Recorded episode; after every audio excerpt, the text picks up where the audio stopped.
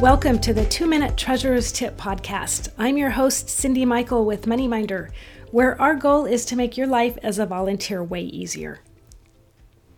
Addison writes in My group has cash on hand to make change at events. I just learned that our treasurer has $200 on hand at all times. Is that wise? Well, petty cash is meant to be used on a short term basis. For example, you take it out of the bank to do something like make change at an event. Then you put it back in after the event is over.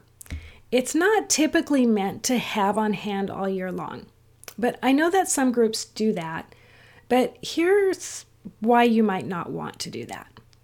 So, even if it's kept in a safe, locked place and it goes missing, you're going to have some explaining to do. Do you want that liability?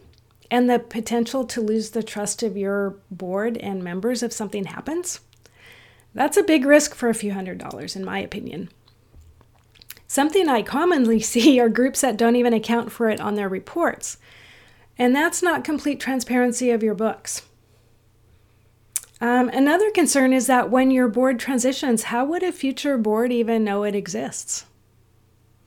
So, unless you hold weekly activities that you need cash for, you should really not hold onto cash to use for later or next week.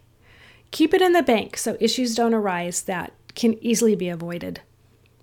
That's my suggestion.